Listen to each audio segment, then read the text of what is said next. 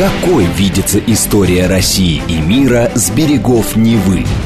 Авторская программа петербургского историка Сергея Виватенко «Виват. История». Самые яркие и самые загадочные страницы прошлого, судьбы людей и империй, великие достижения и потрясения от древних времен до современности. «Виват. История». Программа предназначена для лиц старше 16 лет. Здравствуйте, вы слушаете «Радио говорит Москва». В эфире программа «Виват История». У микрофона Александра Ромашова, и я представляю вам автора ведущего программы петербургского историка Сергея Виватенко. Здравствуй, Сергей. Здравствуйте, Саша. Здравствуйте, дорогие друзья. Напоминаем, как всегда, в конце выпуска у нас историческая викторина. Сергей задает исторические вопросы, и тем, кто правильно отвечает на них, мы вручаем книги от издательства «Вита Нова». Тема сегодняшней программы – Йозеф Геббельс. Да, дорогие друзья, мы сегодня поговорим о соратнике Гитлера, да, Иосифе Геббельсе, о Министерстве пропаганды, в общем, о войне, которая, если мы сравним все, что происходило в Второй мировой войне, наверное, был самый успешный проект. Конечно, пропаганда Геббельса, она была на голову выше всех остальных пропаганд, которые были во время войны. Ну, во время, знаете, контрпропаганда, пропаганда, много чего разного. Я сейчас как раз занимаюсь э, вопросами контрпропаганды во время Второй мировой войны, поэтому мне так подтолкнуло рассказать про этого человека, да. Это достаточно современная тема, я так думаю. Итак, а Пауль Иозеф Геббельс родился 29 октября 1897 года в Рейтте. Это маленький промышленный городок в Руре, около Мюнхен-Бладбах, в католической семье. Отец Фриц Геббельс, мать Мария Орденхаусен. Предки Геббельса жили в районе между Ахеном, Кёльном и Мюнхен-Гладбахом, то есть исторически это пятно, они жили здесь всегда. Все они были из крестьян. Геббельс рос слабым и болезненным ребенком и чуть не умер от воспаления легких. В четыре года он перенес остеомелит, который вызвал деформацию правой ноги. Она была изогнута вовнутрь толще и короче левой. В 10 лет его безуспешно прооперировали, он носил на ноге металлическую скобу и специальную обувь, хромал. Деформация ноги не позволила его принять участие в Первой мировой войне, хотя он утверждал, что хотел пойти туда добровольцем. У него были братья, все они учились в городском высшем реальном училище с реформированной реальной гимназией, он был одним из лучших в классе. Но, как известно, в 17 дней весны утверждается, что все руководство нацистов было без высшего образования. Это не так. Он закончил университет. Хромой черт – это его кличка в школе. А ему, знаешь, Саш, ему нравилась одна красивая девушка, самая красивая девушка. Он взял ее тем, что все время ей повторял, что они, одноклассники, говорят гадость. Все время говорил, говорил. И в конце концов она поверила в это и отдалась. А вот, то есть у него, скажем так, идеи пропаганды и вбивания каких-то идей в голову, в общем-то, были с детства. Убедительность была определенная. Да, да, да. А в марте 17 года он сдал экзамен на аттестат зрелости, написав лучшее в классе сочинение. На церемонии вручения аттестатов он выступил с патриотической речью. Родители Геббельса надеялись, что сын будет изучать теологию, станет священником католическим кюре – не только из-за убеждения и собственности престижа, а потому что это было бесплатное высшее образование в то время, поэтому, да, тратиться на него не хотели. Но он расстался с этой идеей. Геббельс поступил в университет Бона, а, где изучал классическую филологию, германистику и историю. Также он научился в Вюрсбурге и Мюнхене. Беспроцентный кредит на учебу в общей сложности 900 марок ему представило общество Альберта Великого – а 400 марок он вернул по частям к 30 году, и только лишь потому, что на его имущество был наложен арест. То есть надо было ему долги отдавать, он это не хотел слегка делать. Вот, его учителем был, э, преподавателем да, и научным руководителем был Макс фон Вальдерберг, еврей. Именно Вальденберг предложил своему подчиненному тему диссертации – ну, по одному малоизвестному немецкому писателю, я даже говорить о нем не хочу. А вот, так вот, э, диплом он получил удовлетворительный, рит суперата. Но все равно получил докторскую степень, но стройкой, знаете, это все тяжело, это смотрится, да, достаточно не то что дико, да, но на его профессиональный уровень сразу наложена такая тень. А в 1929 году после многочисленных переработок он написал книгу, он пытался издаваться, а вот книга называлась «Михаэль. Германская судьба в дневниковых листах».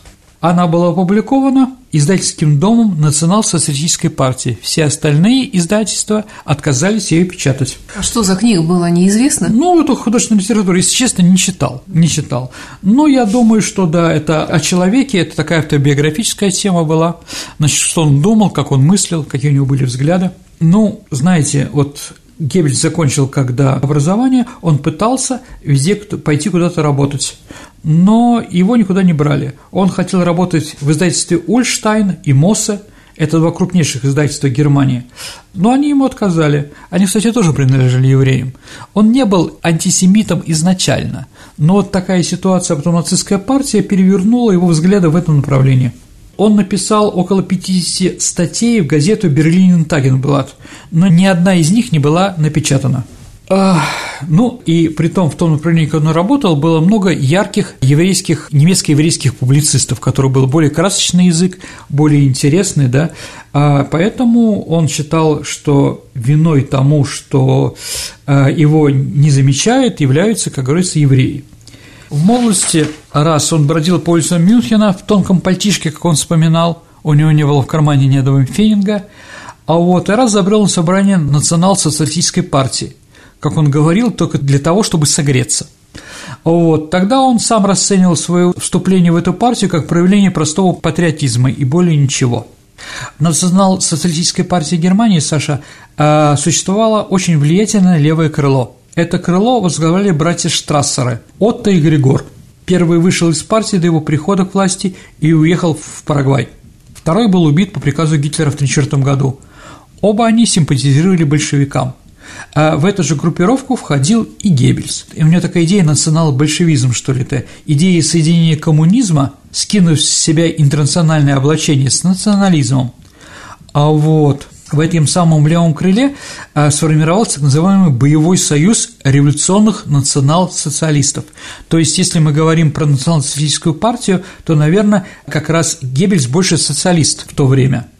То есть, эта фракция была совсем не против создания единого фронта с коммунистами. Гитлеру все эти идеи были абсолютно чужды, но это не значит, что партия не была им подвержена. Еще раз, Геббельс был сторонником именно этой фракции. Он открыто Саша переклинялся перед гением большевизма – в области массовой пропаганды. Как и большевики, он считал кино важнейшее из всех искусств и полагал, что «Броненосец Потемкин», «Путевка в жизнь» являются шедеврами жанра. Иосиф Геббельс ненавидел либеральные демократии и был не прочь идеологически солидаризироваться с большевиками на почве антиимпериализма. А в молодости Геббельс страстно увлекался Россией. Называл ее в своих статьях «Святой Русью» можно сказать, любил и произносил в своих текстах эту страну. Геббельс в молодые годы был атеистом, который начитался Достоевском. Он говорил Достоевском, только великий и многообещающий народ мог родить Достоевского, нам на них далеко. Эту фразу он сказал в 16 году. Он видел в России и в ее союзе, в творческом споре с Германией, страну, с которой начнется подлинный мировой социализм – считал, что именно в России при этом подлинном социализме возникнет новый человек.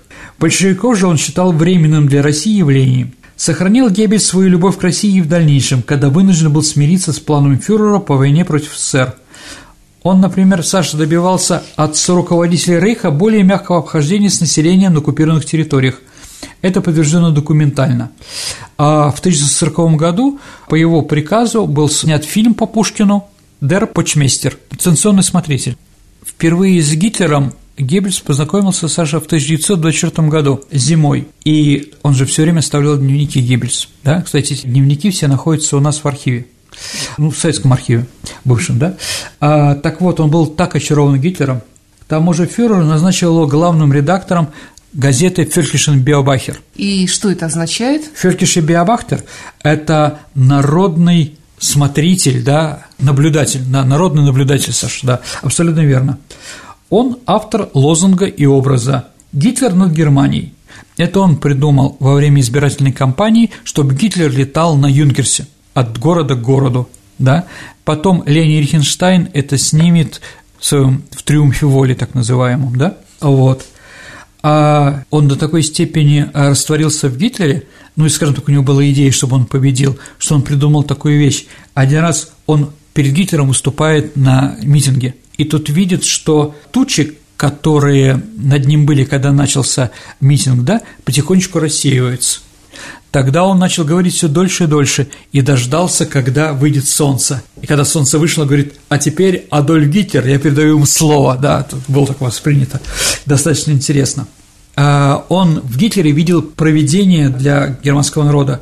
Он говорил, у него нечеловеческая сила, а внутренняя сила. Без него я впал бы в страх перед будущим. А человек, который был рядом все это время, такой фон Левинштайн де Вита, такой барон немецкий, да, вспоминал, если бы не было Геббельса, писал он, то я не знаю, имел ли бы Гитлер такой успех у населения. Этот человек по праву был министр пропаганды. Такого министерства не было до нацистов. Не было и после них. И вообще никогда, наверное, не будет уже в другой стране. Не знаю, кто это придумал, Гитлер или сам Геббельс. На Геббельса работало все. В частности, он изображал себе примерного семьянина. Ведь у Гитлера же не было семьи, да? Многодетного отца, рассчитанный на немецких матерей и простых людей. То есть всегда воспринималось очень хорошо. В конце 20-х годов он был назначен гауляйтером Берлина. Что значит быть гауляйтером? Ну, первый секретарь горкома партии. То есть он был главным от национал-социалистической э, партии по Берлину. Он, Саша, начал проводить нацистские митинги в Красном районе Вединг. То есть, ну, были районы, которые поддерживали нацистов, понятно, которые не поддерживали. Вединг – это район, где жили пролетарии, и там коммунисты всегда выигрывали, всегда. Так вот, там был такой пивной, пивная, называется Лехфайер, маяк. Это был центр коммунистической партии Германии. И всегда нацисты по приказу Геббельса приходили туда, вот, слушали, что там говорят, критиковали и прочее. Конечно, это заканчивалось драками – а в конце концов, в 1930 году там был убит Хорст Вессель, автор нацистского гимна, да, на мелодию как раз марш авиаторов наш, все выше и выше и выше. Вот. Саша, как ты думаешь, для чего он это делал? Почему он все время заставлял нацистов ходить в коммунистическую кабак, да, получать там, извините, по лицу, да, очень сильно, возможно, ногами, да, и еще там был убит. Он понимал, что для пропаганды говорил он, нужна сакральная смерть, смерть какого-то сторонника Гитлера. А притом он придумал, что перед тем, как коммунисты убили его, да, последнюю фразу он произнес «Товарищи, мы должны победить». И вот это вот стало такой иконой, которой там, ну, в принципе, нацисты потом молились, да, вот он придумал сакральную жертву. Вообще, во время своих выступлений он был хорошим оратором, да, он терял до двух килограммов веса всегда. То есть вот такой был, да. Ну, помимо того, что он был таким гениальным оратором, угу. у него какая-то личная жизнь была. Ты говорил про, что он был примерный семьянин. Ну, ну давайте таким был? Нет, конечно, примерным семьянином не был. А в конце 30-го года он познакомился с Магдой Квант. Это бывшая жена крупного промышленника, которая уступила в партию несколько месяцами ранее. Она работала волонтером в Берлинском отделении партии и собирала материал для личного архива Геббельса. И ее квартира на Рейхан Канцлерплац вскоре стала любимым местом встреч Гитлера и других высокопоставленных членов партии. 19 декабря 1931 года Геббельс и Квант вступили в брак. Гитлер был одним из двух свидетелей бракосочетания. А от этого брака у Геббельса было шестеро детей, и все шестеро он назвал в честь фюрера – все были Адольфы, что ли? Нет. Все имена этих детей начинались с Х, с восьмой буквы немецкого алфавита. Специально все были вот на одну букву. Ханс, Харальд, понимаешь, да? Вот, да. Нацистский вождь был крестным отцом шестерых детей министра пропаганды. В 1939 году, да, насчет того, что его любили мамочки, да, с детьми он все время фотографировался. Так вот, в 1939 году решил Геббельс этим воспользоваться. Он снял своих детей в пропагандистском фильме оправдывающий программу умерщвления инвалидов и умственно отсталых людей. Дети Геббельса были показаны как позитивные антиподы инвалидов, представленных в фильме как существа, которые вызывают только отвращение.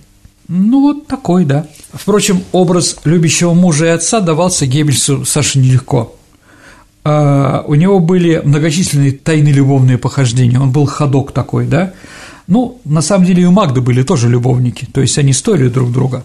Оба знали или догадывались измены друг друга, но эта тема была тайной за семи печатями. По-настоящему брак Саша Геббельса с Магдой был под угрозой, когда он а, влюбился в 1936 году в 22-летнюю чешскую актрису Алиду Баарову. Вот. Но он вообще любил актрис, поэтому его называли Бадельбергский бычок. Бадельберг – это как раз одно из районов, где Уфа находилась, э, киностудия, немецкий Голливуд такой, да? Вот. Он был готов ради нее бросить карьеру и семью, и даже попросил фюрера сделать его послом в Японии чтобы ехать как можно дальше. Но Гитлер после обращения к нему Магды Геббельс приказал своему министру порвать с Баровой и вернуться с семью. Но она была славянкой, этого он никак не мог позволить. Геббельс подчинился и с новой силой окунулся в работе, но он потом, в общем-то, не то что там мстит Гитлеру, но, скажем так, определенную вещь в том направлении, да, сделает. Мы еще об этом поговорим. Неудивительно, что спустя лишь месяц небольшим после прихода к власти, а именно 11 марта 1933 года, Гитлер принимает решение о создании имперского министерства пропаганды. А вот, и через два дня рейхс-президент Паули Гинденбург а, издал соответствующий указ. А, Геббельс был самым молодым министром в то время в Германии. Когда подписывал указ о назначении министром Геббельса, Гинденбург сказал, он фельдмаршал, да, говорит, ну вот, Трубач тоже хочет выбиться в люди. Вот. О том, какое значение Гитлер придавал работе Геббельса, говорит следующие факты. Министерство стартовало со штатом 350 сотрудников – разделенных на 5 отделов. В 1939 году отделов уже было 17, а сотрудников 2000. А вот, Саш, например, был отдел, который назывался отдел шепота. А чем они занимались, Верь? Как ты думаешь, Саша? Сплетнями? Да, абсолютно верно. Да, они там приносили какие-то да, слухи, да, через этот отдел. То есть специально, специально был отдел, который придумывал разные слухи в Германии. Да. Бюджет министерства с 14 миллионов рейсмарок увеличился до 187 миллионов в течение 8 э, лет. Громадные деньги. Вскоре после того, как он стал министром, Геббель сделал заявление. Министерство пропаганды не является административным учреждением. Это министерство для народа, и народ будет всегда иметь вход в него. В этом доме никогда не будет понятия бюрократии. Мы не управляем, мы работаем. Причем мы работаем под постоянным контролем народа, и вся наша работа будет проводиться исключительно для народа в целом. А вот 10 марта 1933 года в нескольких немецких городах, в том числе на площади оперы в Берлине, сейчас это площадь Август Бебель-Плац, а нацисты публично сожгли около 20 тысяч книг. Ну, мы, я думаю, все знаем об этом, да? Вот, которые имели, по их мнению, не арийский дух – в костре были брошены произведения Томаса и Генриха Манов, Бертольта Брехта, Франца Кавки, Эриха Марии Ремарка, Финвангера и многих других.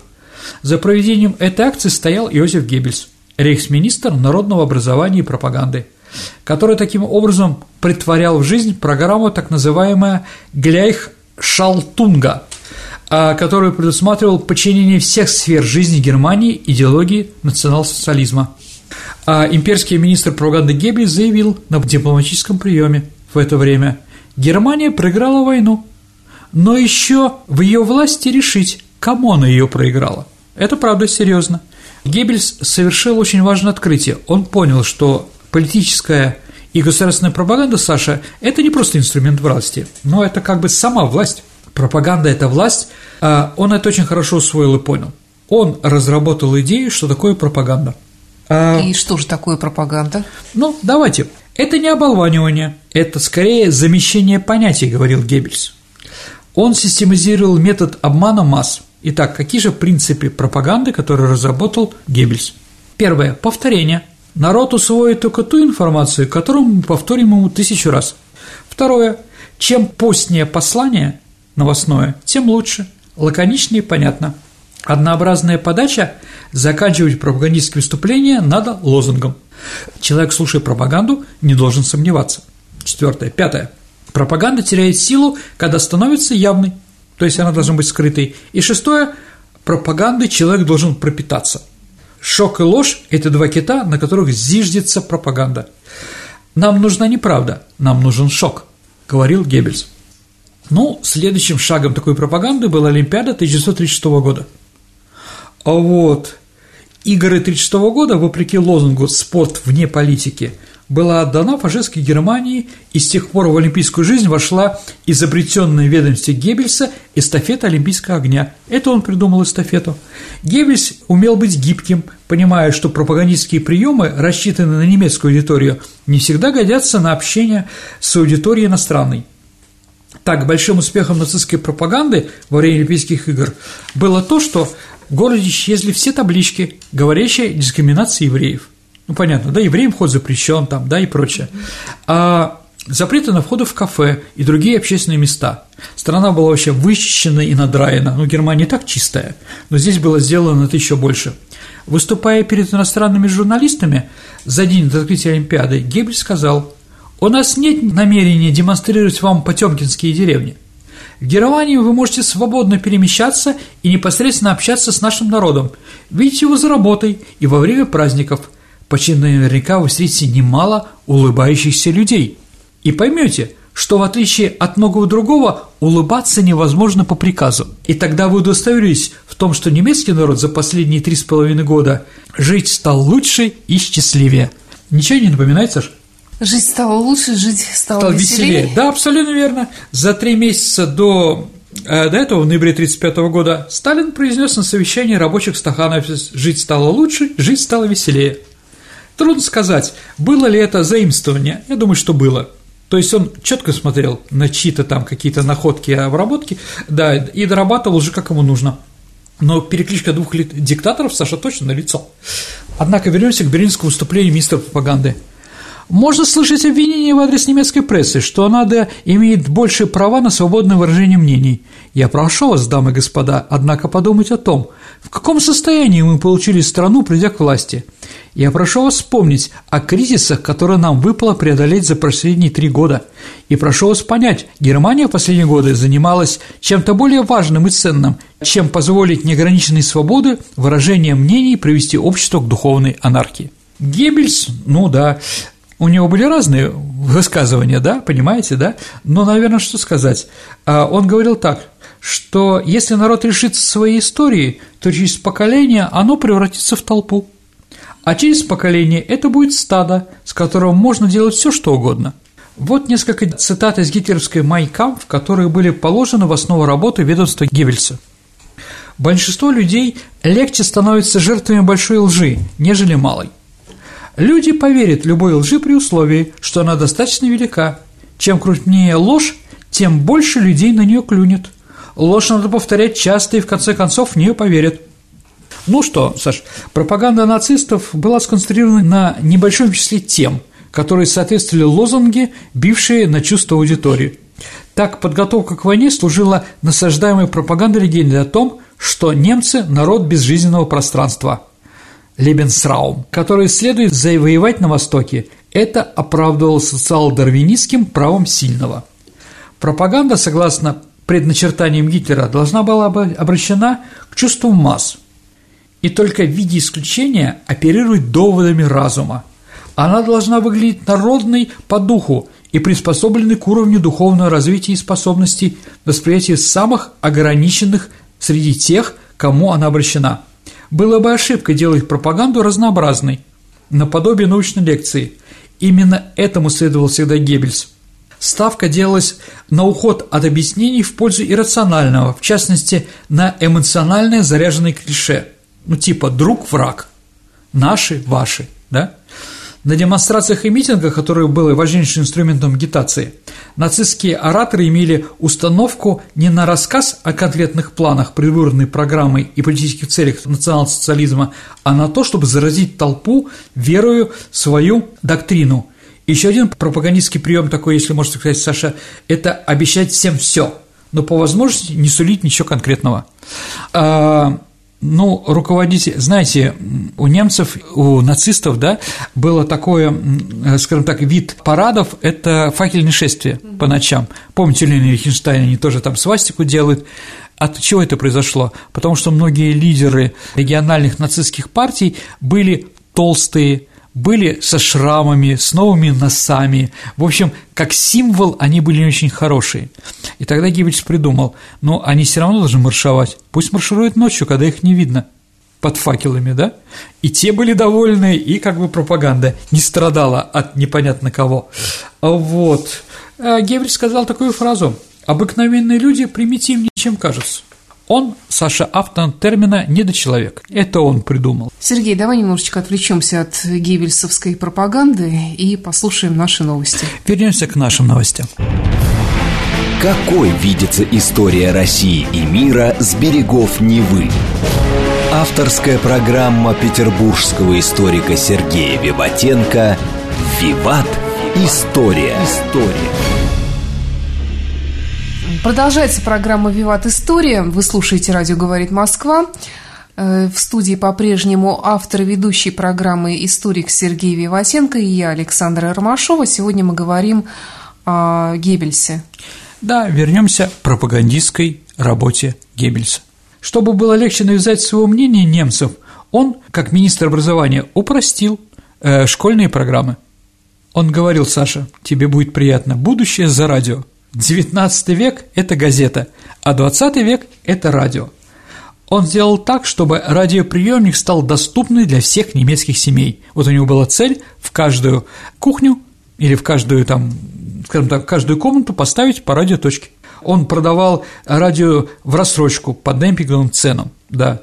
В Германии приемник стал называться Геббельс Шнауц, морда Геббельса. Именно через радио 80 миллионов немцев попали под влияние нацистов. Выключать радио было нельзя. Сергей, а вот эти вот принципы, которые придумал Геббельс, угу. это вообще он сам действительно придумал или он как-то э, читал какие-то научные труды, психологии занимался? Он сам это придумал, сам дошел. Да, человек был достаточно талантливый, ну, знаете, злой гений как-то. Ну, в принципе, действительно получается, что все, эти, все это работает. Работает, Саша. Особенно сейчас работает очень хорошо. Ну, давайте поговорим теперь о апогее пропагандистской работы Геббельса – это Вторая мировая война. А, когда началась Вторая мировая война, конечно, контрпропаганда для немцев играла крупнейшую роль. Например, Саша, смотри, Черчилля Уинстон Черчилль, да, он приказывал во всех газетах, он же премьер-министр и был антигермански настроенный, э, упоминать только знаком туалета WC, ну, Уинстон Черчилль, да, его начало, да, а Ватер Клозет, да, то есть вот такой вот шагом сразу как бы понижал значение Черчилля, да, то есть вот придумал он такое, да, а вот, так вот, во время войны Гитлер был символом своей страны, это понятно, и своей политической системы, Поэтому Геббельс э, настоял на том, чтобы любимый фюрер никогда не фотографировался со своей овчаркой Блонди, а она была восточноевропейская. Это вот он ответил на Барову, да? Если мне нельзя с чешкой, почему вам можно с собакой, типа, да? Ну, вот такое вот, да? В 1941 году Геббельс, выходя в Праге с хоккейного стадиона, а, где чехи, как известно, ну, протекторат Богемия, Унт Моравия, так называлось, да, чехи, как известно, а, хорошо играют в хоккей. Вот, и там сборная Германии провела чехам 6-2. И вот, выходя из хоккейного стадиона, он произнес «Соперничество с колониальными народами там, где мы им не ровня – ошибка». Вот. Какая пропаганда была? Контрпропаганда была очень жестокая – а, например, против Франции. Он организовал радио, радио Юманите. Радио Юманите – это якобы коммунистическое французское э, радио, которое выступает э, в подполье. На самом деле она выходила, выходила из Германии, и там немцы были ведущими. Так вот, это считалось, что это коммунистическое радио, поэтому они начиналось с интернационала. Э, везде там в конце «Да здравствует, товарищ Сталин, наш вождь и учитель», да? «Когда мы победим, мы будем судить эти Гитлера и Геббельса», да? И прочее. Но во всех своих э, репортажах и прочее там были антифранцузские. Дорогие товарищи, мы такие же рабочие Германии, бросайте оружие, да, потому что это нужно только французским, французским капиталистам. Да, закончив войну, закончив войну, мы построим нормальное социалистическое общество во Франции, да, только уходите из армии, пытайтесь дезертировать и прочее. И интернационалом заканчивало все это. Вот такое. Даже французские коммунисты все время сказали, это не мы, это не мы, да, но им никто не верил вообще. А, вот, да, то есть он специальная такая. А вторая была «Голос мира». Там были пацифисты французские, якобы французские. И вот они говорили тоже, товарищи, братоубийственная война, война, которая ничего не несет хорошего, она разрушает наши семьи. Давайте скажем этому преступному правительству конец. Мы не будем воевать с немцами, при том у нас нет с немцами никаких-то противоречий. Вот. То есть они пропагандировали, и действительно многие сдавались, французские солдаты. Э, пропаганды победил, конечно, э, Геббельс. Или на Англию такой лорд Гав-Гав. Я вот я сейчас занимаюсь этой пропагандой, да, вот, это говорит Лондон, значит, это э, из Гамбурга выходили, и там вот специальные, там, ну, бывшие англичане, бывшие англичане занимались пропагандой, но ее слушали – все слушали вот это немецкое радио, э, вся Англия слушала. Почему так? А потому что, Саша, там новости можно было получить с фронта на две недели раньше. Например, они всегда говорили, да, что немецкий субмарина потопила такой-то корабль. Ну и люди ждали там новостей, да, там мы взяли в плен 27 человек там в таком-то месте, это такой-то, такой-то, такой-то, такой-то. Дорогие родители, не волнуйтесь, они отвоевались, теперь для них все будет хорошо. Ну, понятно, что английская пропаганда не могла заявлять, сколько кораблей было потоплено. Вот, поэтому слушали все. Эта пропаганда тоже, как бы Черчилль, каким ни был краснобаем, как бы он не занимался этими вещами, но он проигрывал. Он проигрывал Геббельсу и проигрывал его пропаганду. То есть э, потом, э, при том до такой степени э, ну, вот власть английская ненавидели вот этих вот контрпропаганду Геббельса, что когда они арестовали этих людей, хотя они не были гражданами э, Англии, они их повесили. Хотя ни по какой закон под это не подходил. Но все равно этих вот ведущих журналистов, которые были там, да, а их всех после войны уничтожили. Вот. Или еще там а, Программа американская, якобы для американских солдат, ведущая программа вела задушевные беседы с американскими солдатами, их женами и невестами, а в промежутках ставила пластинки джаз-бенда, который назывался «Чарли и его оркестр». А если не слушаться слова, то вполне можно принять это за музыку за американскую, Саш. Но это на самом деле был ансамбль, созданный по указанию Геббельса. Он состоял из немцев, а псевдоним солиста Чарли принадлежал Карлу Шведлеру – чей английский был безупречным, хотя он был сыном простого водопроводчика. Вот. А слушал это даже Уинстон Черчилль. Так вот, там были юмористические песни на известные мелодии, они как бы критиковали Черчилля очень жестокими словами. То есть там были, ну, там издевательства. И, ну, такой юмор нравился, с одной стороны, и считался, что действительно английско-американский. Англичане считали, что это радио выходит из Америки, американцы считали, что из Англии, но это выходило из Гамбурга. Вот, да. Ну и, конечно, если мы говорим, самое, наверное, известное – это Deutsche Wochenschau, Саш. Deutsche Wochenschau – это немецкая кинохроника, такая немецкое еженедельное, еженедельное обозрение. Ну, как у нас новости были перед кинопоказом, да? Да, да. Вот, да. Середина июня 40 -го года программа новостей которые готовились в разное время различными фирмами, была объединена под общим названием Deutsche Wochenschau. А вот и с ноября 1940 года все производство новостей было отвечено фирма, кинофирма Уфа. То есть оно было еще и постановочной, понимаете, да? До ноября 1943 года изготовлялось главным образом в центре Берлина, но после того, как были бомбардировки, то они переехали уже из Берлина в поселок такой Буххост – Последний выпуск вышел 22 марта 1945 года, номер 755. Музыкальная заставка к выпускам представляла собой вариацию на тему третьей строки песни Хорста Весселя.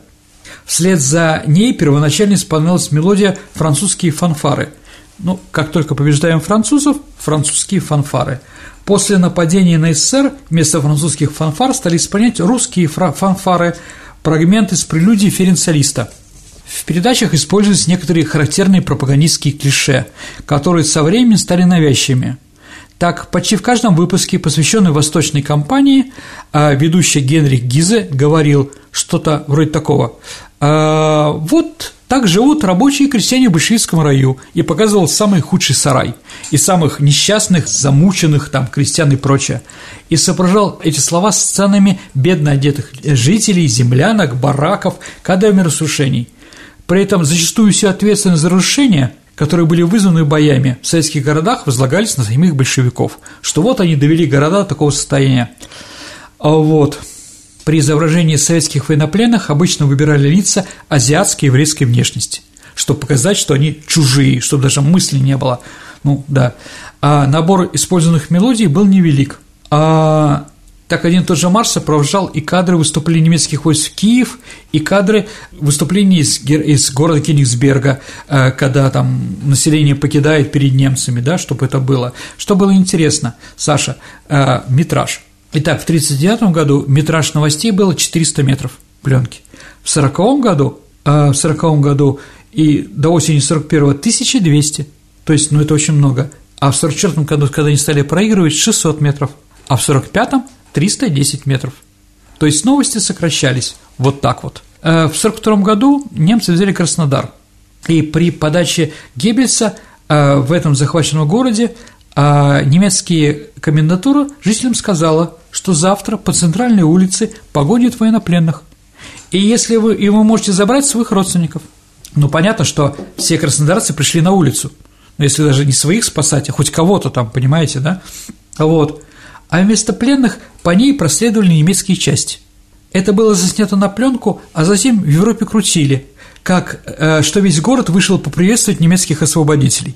Понятно, да? Я вот вспоминаю, кстати, фильм «17 мгновений да. весны», опять-таки, угу. они смотрели, помнишь, хронику, угу. там, нашу или союзническую, да. конечно, союз... союзническую. А вот, там, да, и свою там, да, там, абсолютно верно. Ну вот, например, частично 18 февраля 1943 года, вскоре после поражения под Сталинградом, Геббельсу удалось своей пламенной речью поддержать веру немцев в национал-социализм и готовность сражаться и умирать за фюрера. Свое почти двухчасовое выступление перед тремя тысячами собравшихся в Берлинском дворце спортов он завершил так. Англичане утверждают, что немецкий народ уклонится от тотальных действий правительства по ведению войны. Народ хочет не тотальной войны, о капитуляции, я спрашиваю вас, вы хотите тотальной войны? Все ответили громко «да». Ну, Саш, у кого учились демократы Ельского разлива, предложив метод чувственного влияния на выборах 96 -го года? Помните? «Голосуй сердцем, а то проиграешь». Да. А Геббельс также автор э, такого термина, как «железный занавес». Это он впервые произнес в 1944 году. А вот. В 1944 году, когда мы стали подходить к границам Германии, был заснят такой «Резня в Неменсдорфе». Ее не было, да, но это придумали немцы, да. Русские прибили к Сарове гвоздями немецких женщин. То есть на какое-то время мы заняли один, одну немецкую деревню, а потом доблестные немецкие войска выбили нас оттуда. Ну что не увидели, да? Женщины, прибитые гвоздями а, к сараю, да, и многое другие, скажем так, ну, провокации такие. То есть обучали немцев, да, что надо воевать до конца. То есть Геббельс был с Гитлером до конца и пытался, пытался и народ, оболванивая народ, заставить его воевать до последнего патрона. Вот. Ну, война подвигалась все ближе к Берлину, и был приказ, э, ну, месяца пропаганда находилась там же, где Потсдамер плац, это Кайзерхоф, в общем, где немецкая рейхсканцелярия была рядом. Вот, и был приказ а, устроить э, из министра пропаганды э, точку обороны города. Вот. Ну, где там, кто камни нес там и прочее, да, то Геббельс такой иронией приказал снизу с подвала принести тюки с бумагой вот эти тики с бумагой как бы должны были защитить Министерство пропаганды. Ну, такая ирония, да, определенная. А вот после того, как Гитлер покончил жизнь самоубийством с Евой Браун на один день, Геббель стал рейхсканцлером. Ну, за этот день он подписал только один документ – письмо товарища Сталину с просьбой а, объявить перемирие. Ну, ему, конечно, на него не ответили, а вот, да. И 1 мая 1945 года он и его жена Магда приняли цианид. В кино «Освобождение» пишется, что в них стреляли, в них стреляли в затылки по затылку, да, там нацисту предложили одному солдату, но это не так. А перед тем, как э, цианид, э, Магда убила всех своих детей. Ну да, сначала им дали наркотик, чтобы они не сильно плакали и прочее, а потом уже ввели в них цианид тоже, да? Вот, э, детей убитых нашли, но труп Геббельса и Магды так и не был обнаружен. Но еще раз, там было много обгоревших трупов, да, ну, вокруг канцелярии, да, поэтому как бы не нашли, ну и не искали. Он не был интересен ни, Гитлер, ни Сталину, ни кому-то еще, да, в первую очередь искали труп Гитлера или там самого Гитлера искали.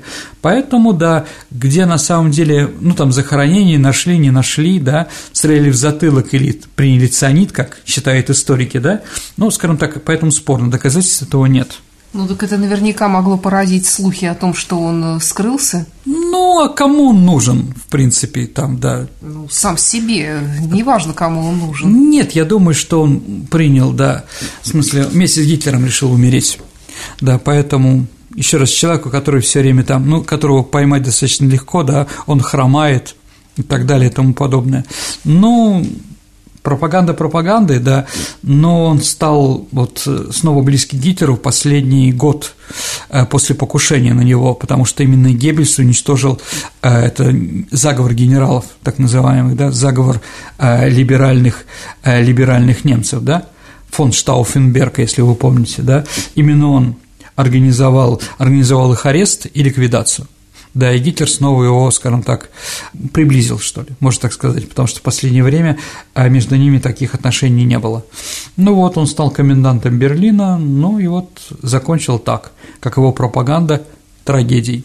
Но вы, Саша, правильно абсолютно сказали, что, конечно, а, сейчас, сейчас не сам Геббельс, а его идеи очень популярны – к сожалению, да, а, скажем так, средства массовой информации а, довольно часто идут по его стопам и разговаривают с населением именно так во всем мире. Сергей, еще он известен своими связями с кино, ну, помимо ну, актрисы, конечно. Там он за нее отвечал, за да, фильмы, да. да. То есть, на самом деле, там осталась одна киностудия, большая, это УФА, так называемая. Ну, три буквы аббревиатуры, У, Ф и I да, или A, извините, A, да, вот, да, Уфа. А, ну, Геббельс пытался создать, э, создать второй Голливуд, возможно, без евреев.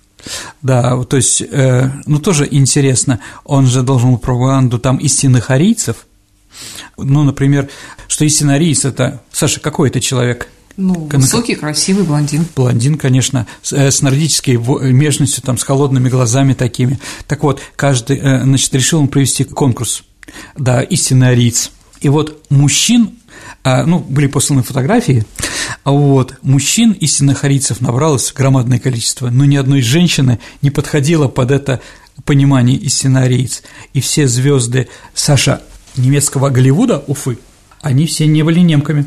Кто это?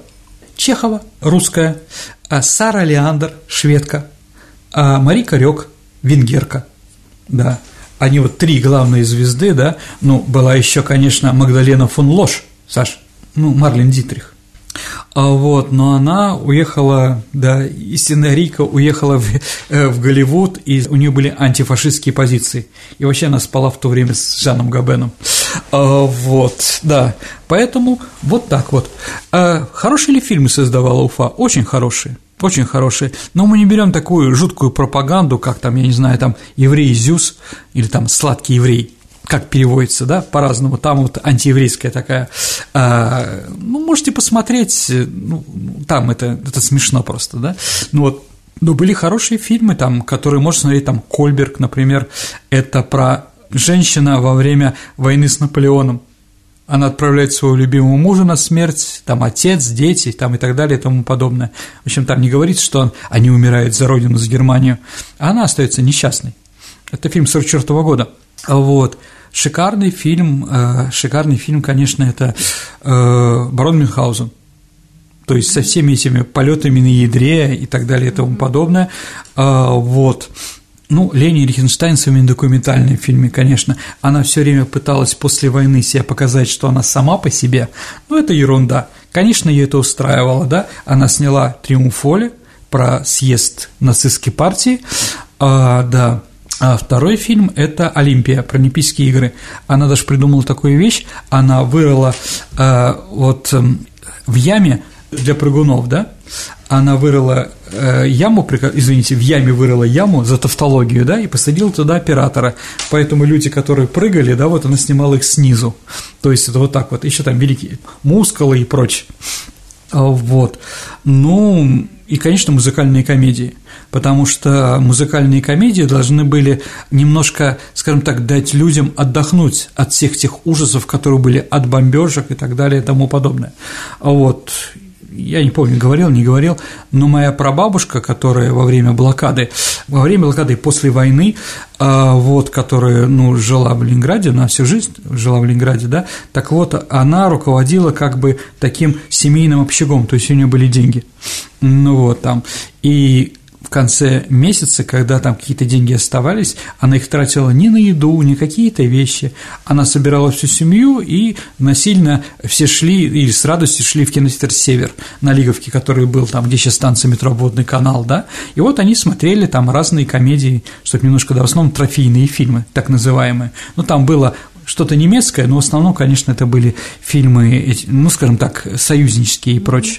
Так или иначе. Но в Германии также было, это было, да, лучший фильм, наверное, который можно смотреть всегда, он очень современен, хороший, это, конечно, «Девушка моей мечты» Мари, Мари Карек. Да, это, конечно, шикарный фильм. Вот, еще раз, она там так танцует, а она на четвертом, третьем месяце беременности. А, вот, да, поэтому, как бы, ну, очень талантливый фильм. Кстати, если мы смотрим эти фильмы, там нет практически нацистской символики. Если мы видим весь фильм «Девушка моей мечты», там только один раз у железнодорожного кассира ну, или там у проводника, а, есть эмблема, где есть свастика. Это эмблема немецких железных дорог. Все, больше этого нет. То есть Геббельс уловил, что до какой-то степени не нужно перегружать пропагандой и прочее, да, фильм, ну, скажем, там свое, да, и вот он придумал такую вещь, да, еще раз, «Славяне недочеловеки», а он снял, да, «Станционный смотритель», да, ну, по его приказу был снят, да, а в, в Мюнхгаузене там, там борьба с турками, и более ничего. Вот такое вот. Да, и, конечно, это были хорошее кино. Он пытался, он пытался еще, скажем так, воплотить жизнь еще, чтобы на оккупационных территориях тоже кино снималось. И во Франции, я сейчас написал про эту статью, думаю, еще напишу что-то, и во Франции очень действовала континенталь фильм, так называемый. Это на немецкие и итальянские деньги э, французы снимали фильмы. Ну, понятно, там тоже были какие-то пропагандистские вещи, но в основном тоже просто про жизнь. Помогло ли Геббельсу вот эта помощь французскому кинематографу в их пропаганде там, там, против Англии или против э, Советского Союза? Ну, в чем-то помогло. В этом отношении, э, может быть, Францию вкладывать было не надо. А так, конечно, фильмы интересны, их можно посмотреть. Ну а теперь настало время нашей исторической викторины, в которой мы разыгрываем книги от издательства Витанова. Сергей, давай вспомним вопрос, который ты задавал в прошлом выпуске про первую конную армию. А, вопрос был такой. Кто, назовите имя и фамилии того, кто свою очень короткую карьеру певца начал и закончил песней «Мы красные кавалеристы». Мы врезались в Крым. Да, правильный ответ, Саша, это Денис Кораблев из Денискиных рассказов. Помните, он там славу певца Козловского. Ну, вызвал учитель пения маму Дениски Кораблева и сказал, может, он будет талантливым инженером, кто-то еще, но славу певца Козловского он никогда не повторит. Посмотрим, сказала недовольная мама и ушла, да? Правильный ответ – Денис Кораблев. Есть ли у нас правильные ответы, Саша? Да, у нас есть правильный ответ. Сегодня первый прислала Анастасия Воронова. Поздравляю Анастасию с этой победой. Я думаю, что книга из серии Витанова будет прекрасным подарком. Ну а теперь новый вопрос. Угу. Скажите, пожалуйста, фильм «Девушка моей мечты» в 1944 году был снят в Праге на бывшей киностудии «Баранда фильм», а в те же декорации через два года началась съемка другого фильма, тоже музыкального и тоже комедии. А как она называлась? Ваши ответы можете отправлять на наш электронный адрес радио Виват собака mail.ru, либо вступайте в наше сообщество ВКонтакте и в личном сообщении Сергея Виватенко или мне, Александре Ромашовой, тоже можно отправить ваш вариант ответа или нажать на кнопочку сообщения в этом сообществе в нашем. Ну а на сегодня все. Это была программа «Виват История». До встречи в эфире. До свидания, дорогие друзья. Слушайте наши передачи.